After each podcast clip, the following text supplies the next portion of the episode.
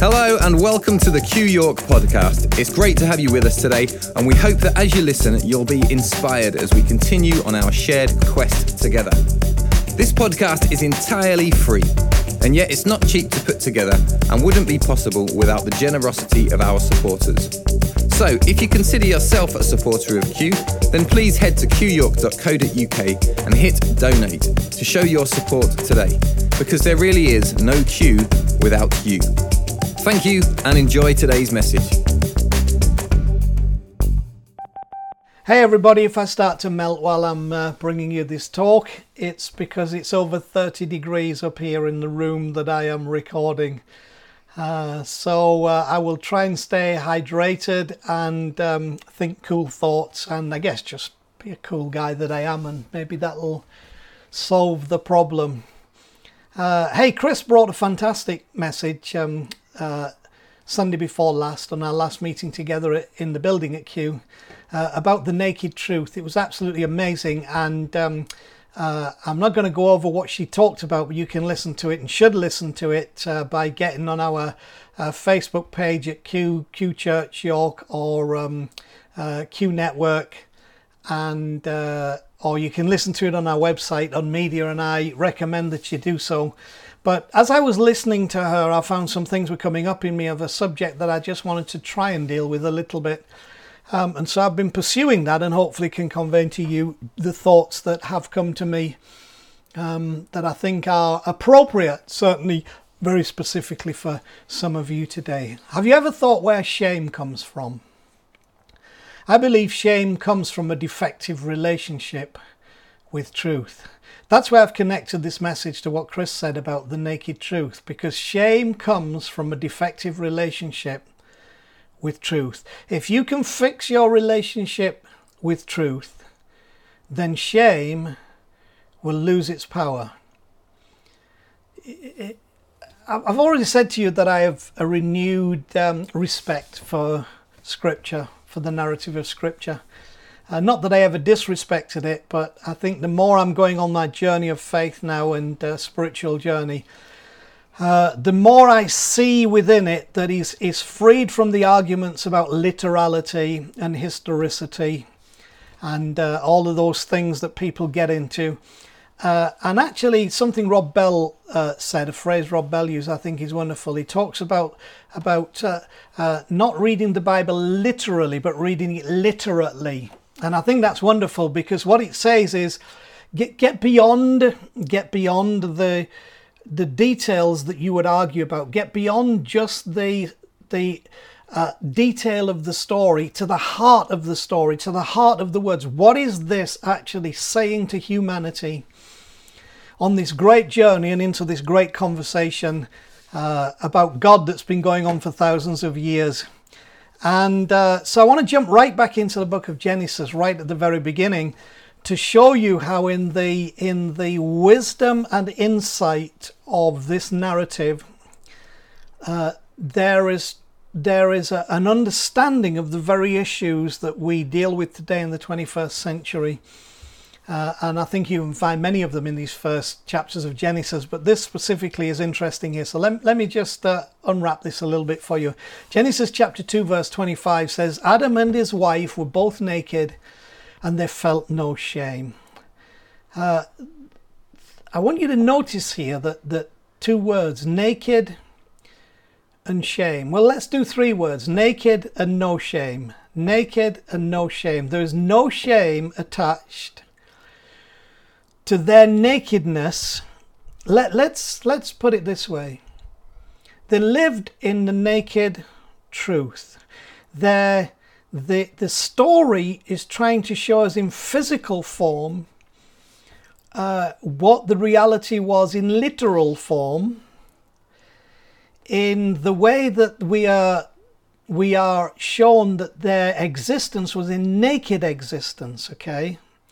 It was a being. They were just being who they were. But in their beingness, there was no shame. Okay, they were naked, felt no shame. But in this narrative, they're about to experience this debilitating condition called shame. So my question is, how come when the when the ground zero we're given is both naked, felt no shame, and they're about to experience this debilitating thing called shame. The shame that they were about to experience was not a result of their physical nakedness. It, doesn't hang into the the some of the church doctrine that has that has sadly been perpetrated that somehow sex is sexuality and and um, nakedness are somehow wrong, impure, imperfect, unholy, uh, sinful. It, that is that well for, let me say q doesn't believe that it's not it's not the case and nor should anybody be talking that because it, that's not the, the case. So i don't want you to confuse it here. The shame they were about to experience was not the result of their physical nakedness. It was the result of a defective relationship with the truth. This is what i want to get through to you. That's where all shame comes from. And um, starting from this ground zero of both naked and feeling no shame, it, it, it all shifted in the story, and the story's trying to take us along to understand this. It all shifted the day they ate from a tree that they were told not to. That we know that as the tree of the knowledge of good and evil. And they changed that day from the pure process of understanding life through living it. That's the naked truth Okay, let me say that again. They changed that day from the pure process of understanding life through living it. Let's call that naked truth. Life through living it. To playing God instead of being God. By deciding what's right and what's wrong, what's good and what's evil. And inevitably, this thing called blame entered the mix. Because that can't be there unless you're living by a criteria of right and wrong and good and evil. And that's when condemnation became a thing. So, is it any wonder the words recorded were, in respect to this eating from this tree, in the day that you eat of it, you will surely die. And yet we've taken that way of seeing the world and we've dressed it up and used it and tried to say this is what we need to teach people the difference between right and wrong, good and evil. No, what we need to teach people is how to fully engage with life, with the divine presence within them, with the Creator who is part of their whole existence in, with, and around. And because we've not done that and gone down this path, we have disregarded even people who say that we should do what Scripture says. We've disregarded what Scripture says. Scripture said, don't eat from that tree. This is the way to bring death, not to bring life. And there's so many lessons to learn there. The problem is we have developed a whole system around that. And uh, it's a lie, and we dress the lie up as the truth. And then, of course, like with all lies, we have to then shape every part of the story from then to cover up the lie that started in the beginning. And I think if we can go back and deal with the lie of original sin, some of you will say, What? Uh, some of you because you've no idea what that is, others of you because you've been so ingrained with the idea of original sin being at the root of everything that you'll be in shock. But everything's developed from that idea, and then we dress the lie up as a truth. And I'll have any conversations you want to explain uh, why I've said what I said and what I believe, what I believe, because it's this shift of of of relationship with the truth that leaves us in such a vulnerable state to the condition of shame. If we remove that, then the condition of shame loses its power and loses its grip. Um, Martin Luther, the uh, the great reformer from the 16th century, uh, who was the father of the Reformation, uh, got some big questions about some things that he introduced, but uh, but he, he made a statement one time. He said, It seems a small matter to mingle the law and the gospel, faith and works, but it creates more mischief than a man's brain can conceive. So he was saying, it, We think it's no big deal to mix these things, you know, right and wrong, good and evil, and life. Um, and, uh, you know, what you, if you've been raised in church, would know as the law and the gospel, which are two incompatible things uh, to mix faith and works, which are two incompatible things, really. Uh, again, another conversation there, but it's the phrase he uses I love that he says it creates more mischief than a man's brain can conceive. And uh, there's been a lot of mischief gone on in the church, a lot of mischief because we've tried to dress up a lie as the truth. Because the naked truth is in it's a couple of things. Number one, it's very exposing. Uh, but number two, uh, the naked truth, one could say, is too good to be true, much like grace, and the, the real, real understanding of grace. Uh, so we want to get free from the mischief, but I'm trying to show you how how shame comes from a uh, distorted, defective relationship with the truth. So, so here's how it went um, for them when they decided that they um, were going to eat from a tree that they were told not to. Uh, Genesis 3, verse 7 says, Then the eyes of both of them were opened, and they realized that they were naked. So they sewed fig leaves together and made coverings for themselves. Their nakedness was no problem. They were both naked, and they felt no shame. They were both naked, they felt no shame. So, how come all of a sudden this nakedness has become something that they need to cover up? Uh, it's because into that process has come the idea of shame. And once shame comes into the equation, we can be afraid to be who we're supposed to be, and we start to try and cover up that which is, we think, the source of our shame, not realizing that it's exposing that that means the shame cannot take hold on us. The eyes of both of them were open, they realized they were naked, they sewed fig leaves together and made coverings for themselves. There's a point being made here that if we draw our understanding from the wrong source, the most likely outcome is shame and blame.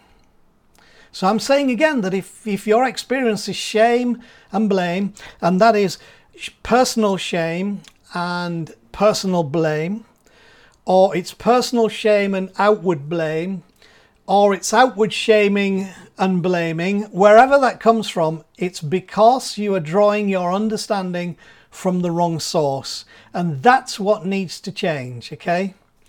See, see, there's no sense in this narrative of personal shame until the characters are faced with the naked truth. Uh, no sense of personal shame till faced with the naked truth.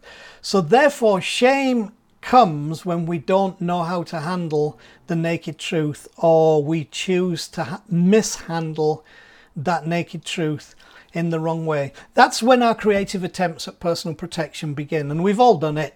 Uh, we've all played the cover up game, um, throw people off the track. And uh, many of you have, have and still suffer from this incredible sense of shame and condemnation that you think you think you have a shame for which God has a has a, an immense condemnation, and uh, that's because you've got a distorted understanding of the naked truth and our creative attempts go to personal protection you know the you know quite creative for adam and eve to uh, think that fig leaves would do the job. And that somehow that would that would fix it which it never does. See it's at that point that our, our insecurities overwhelm our confidences. And that's that's not a good place to be so we, we skip it along to Genesis 3, verse 9, and it says, The Lord God comes into the garden in, in the story, and the Lord God called to Adam and said to him, Where are you? Um, this was not because God couldn't find him, because his hiding place was so brilliant that, you know, even God himself, the divine, coming down, uh, had no idea where Adam was. I mean, that's just a stupid concept, you know, anyway, that deserves no credence um, or acceptance. Uh, as ever, when we are dealing in the realm of spirituality and spirit and God and the divine and ourselves, um, you know, there's there's there's a, a, a psalm poem in, in, in the Bible where where the writer David says, Where can I flee from your presence? Where can I go from your presence? If I go to the depths, you're there. If I go to the heights, you're there. Where shall I go from your presence? Uh, so, in spirituality and in the understanding of our, our inner being, um, the truth is we, we might think we're hiding, we might think we're, we're doing this brilliant cover up job, but but the question that always comes to us is is not because you know God can't find you uh, it's an inner question that says, Where are you? yeah, where, where are you? Not where are you hiding, where are you? And that's a massive question today, even in the context of the shame and blame and guilt and condemnation. Where are you? Because if you're feeling that, then I'm telling you today that's because you have a defective understanding of the naked truth. You have a distorted relationship with that truth. And if we can fix that, then you're going to be fixed uh, wonderfully and feel that divine uh, healing process flow through your every fiber. So the question was, where are you? And that's my question to you today. Where are you? Where are you in all of this? And then he goes into verse 10 and says, So he said, This is Adam responding to God's question I heard your voice in the garden, and I was afraid because I was naked and I hid myself. Three things here. First mention of fear in the Bible, right? And that comes from a defective understanding of our relationship with the naked truth and what the naked truth means to us. I was afraid because I was naked, which I've said before was not a problem, but now has suddenly become a problem and has become a source of shame when it shouldn't have become a source of shame, but only and solely and totally because now he is measuring things by this wrong criteria of right and wrong and good and evil. It's binary thinking, what we call dualistic thinking, two dimensional thinking that does not understand or accept uh, our own standing with God and God's role in us and with us. Uh, and, and here's the third thing that he says I hid myself. I, I like the way it puts this in the New King James Version of the Bible, which is what this is I hid myself. How many of us are guilty of hiding ourselves? Of, if you like, very current today, wearing a mask, participating in the masquerade, that that the people that the person that people see is not the myself that we know and uh, and even with ourselves, the person we are prepared to deal with ourselves is not the myself. Um, the, in in in um, psychology, there are those who uh, term this the true self and the false self. And uh, very often we're living the false self, and we live the false self because somehow this nakedness of who we really are and that nakedness being exposed to the truth because we're not now sure what the truth is. We think the truth isn't being measured by right and wrong, good and evil, rather than the truth being that life is flowing to us from the divine and from the source, uh, and that life is in us, with us, and for us, and we, we get that wrong perspective. What happens then is we start to live the false self instead of the true self um, because we see our own our own perception, let me put it this way, our perception of our nakedness, the real us, becomes a source of shame that we think if that is seen, uh, the consequence will be not what we would like it to be. I would propose to you that the opposite is true, certainly with God, certainly, certainly from a, an internal health perspective of yourself. Um, so it's in and because of this process that we not only lose ourselves but actually begin to hide ourselves. Fear and not faith becomes our motivator. God centered confidence is replaced by human flesh insecurity. And I want to bring you back to God centered confidence, or perhaps some would call it centered God confidence. Uh, let me just throw in at this time uh, the sad thing that so often for so many quote truth has, has, has too often been used to shame people. Uh, that's not the kind of truth we're talking about here, and uh, uh, don't you be the victim of anybody who tries with their truth about your life to shame you. Okay, uh, say enough about that. Because Jesus said, and you shall know the truth. John 8 32, classic verse, you shall know the truth, and the truth shall make you free. Um, when you know the truth, the truth makes you free. The truth does not shame you, it's the lie that shames you. So if you're feeling shame, you don't know the truth, right?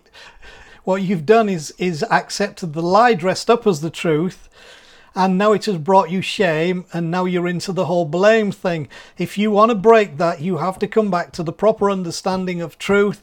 And it says if you you shall know the truth jesus said and the truth shall make you free. If the truth is not making you free if the naked truth is causing you to come to a place of shame blame and condemnation that's the lie dressed up as the truth and you need to undress it, call it what it is, give the clothes back to the naked truth and let the truth be dressed as truth. And as you experience the wonder of that, that is God's truth about you and God's truth about Him and God's truth about humanity and God's truth about our nakedness and our life, you're going to be just fine.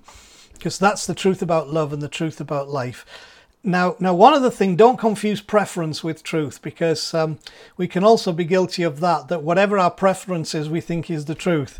So some of you have a preferred way of doing church, so you think that's the truth. And if a church is not doing that, then we shouldn't respect that church. Go, oh, shut up, stop it. That's preference. We've all done it. I've done it. You've done it.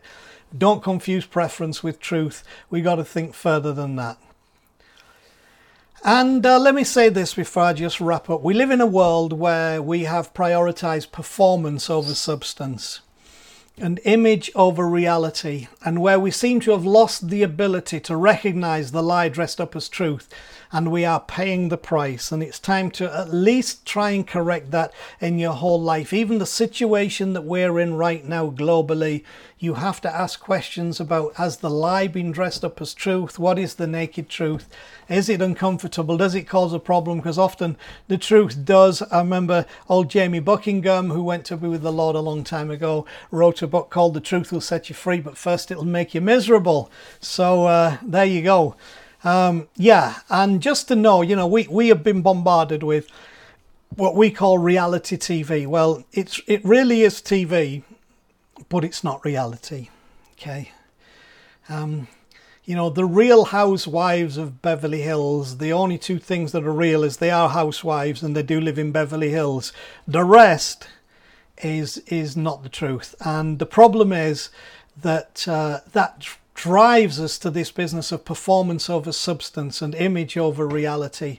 And we've got a whole generation, a whole world that's caught up in that nonsense. And so we don't live in the naked truth. And because of it, we can't fix the world by that means. Okay, the world does not need more reality TV, it needs more real people, it needs more naked people.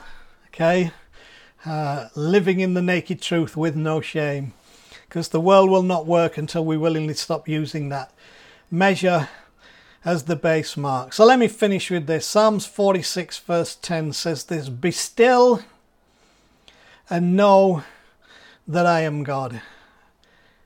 Um, I, I could adjust that and say, Be still and know that I am God. What I wanted to say about this just in closing is that maybe a little stillness is what's required to go past the fear and shame to find the naked truth. It may make you feel uncomfortable, but it will free you from the pretense and the performance to a knowing that just is. The naked truth brings you to a place where it just is. It's being, not doing. It's resting, not striving. It, it, it, it, it's, it, it's, it's not performance, it's acceptance. And it'll free you from the pretense and the performance to this knowing that just is not earned, not achieved, not performed, just acknowledged. The naked truth will free you from shame and blame and lead you to bathe in a love independent of achievement. And I pray that over your life today as we all get naked in the truth. Love you, bless you, and I'll catch you again later. Thanks for listening to another Q York podcast. If you've been inspired by what you've heard today, then why not email us at info at qyork.co.uk and let us know who you are and where you're listening from. We love that you're listening to us and we'd love to hear from you too you know you can also watch all of the talks from Q on our YouTube channel? Just go to youtube.com forward slash Q Church York. We look forward to having you with us again soon. Until then, enjoy the quest.